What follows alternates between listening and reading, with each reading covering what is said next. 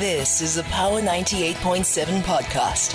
Now we're talking. Subscribe to Power 98.7 podcasts in iTunes or wherever you get your podcasts. There's more on power987.co.za. Power Breakfast with TT. Weekdays 6 to 9 a.m. on Power 98.7.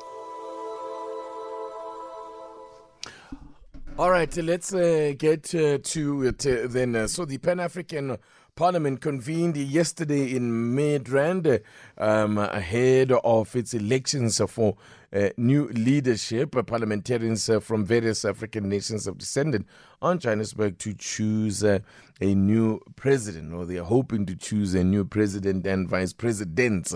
The principle of a rotating Pan African Parliament presidency, which Southern Africa insists on, has still yet to be accepted by all member states. The objective of the Pan African Parliament uh, is to offer solutions to a number of challenges uh, facing the continent. And now let's speak to Associate Professor uh, in International Relations and Political Science, and also the Director of the Center for Africa China Studies at the University of Johannesburg, Professor David Monyae. Good morning, and thank you so much for joining us.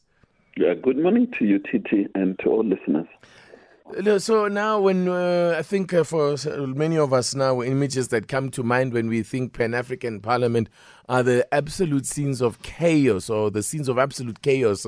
The last time around when they convened to try and elect this leadership here. What is the source of uh, you know the, this disagreements here? I mean, this principle of rotation. Not everyone agrees on it, and I mean, I don't know. So, what hope is there that they'll actually be able to elect a, a leadership or a president if they can agree on how that should happen? Yep, at the very first funny part is that the chaos in that parliament is, is chaos in Johannesburg in terms of energy. Mm. Uh, they had cut uh, power cuts, um, load shedding at that time, and uh, today there's um, load shedding happening as well. So, I mean, besides that point, um, this uh, body is uh, quite a, a, a huge uh, shame uh, to the continent because it is so preoccupied with personal issues, um, which has nothing to do with the continent. The continent, as we speak, it confronts a lot of uh, challenges.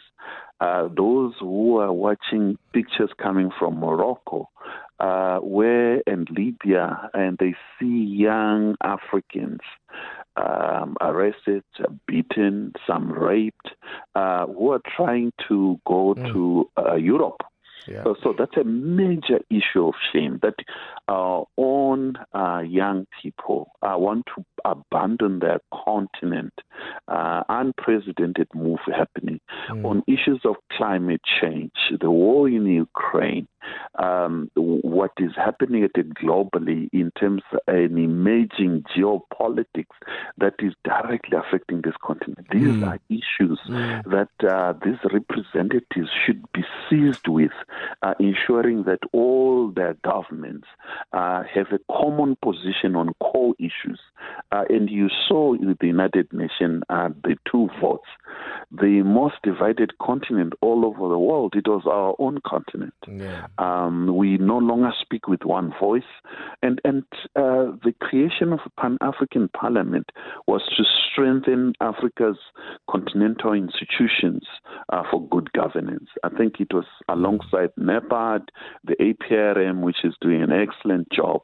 But Parliament, African Parliament, it's indeed um, a shockingly uh, embarrassing uh, entity. And today they need to rescue uh, all of us as we watch so that it does not uh, go Right. back to the scenes of last year. You know, the idea of a rotating presidency, which one would think uh, would uh, help, you know, alleviate a lot of disputes about where uh, who should be. I mean, I think it's nothing new. Uh, we know it's applied even at the AU uh, level, at SADC level. We have a rotating presidency here. However, what makes wh- wh- what is what is where does this idea come from that uh, Southern Africa as a as a region is some kind of group, you know, where there's consensus, where they can reach consensus a little easier. I mean, we see it now, even within a, the, this Pan African Parliament, where North Africans would not are supposed to get a turn as well uh, with the mm-hmm. presidency, but they can't reach consensus because of uh, enmity between Morocco and Algeria.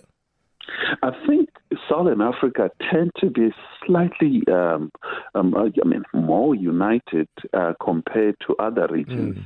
uh, for a number of reasons. One is the uh, liberation struggles across the continent, mm. and most of these former liberation movements are still in power in this part of the world than other parts of the continent. So that's one factor, and the anti-apartheid struggle as well, and combined, and uh, uh, they have been carrying that for a while for now. And the mere fact that there are less conflicts here, uh, if none at the moment, a direct war uh, in Southern Africa, then um, other than southern uh, DRC with M23, uh, really open hot fire. It, it's it's not as the case in Sudan or, or any right. other part of the continent, and therefore I think in that environment allows the continent, I mean right. the sub-region, to mm. be more united than others.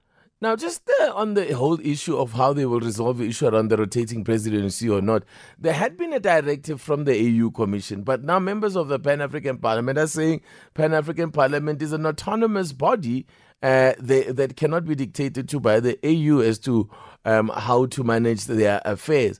Where will that? That seems like it's going to leave these things in a bit of a stalemate.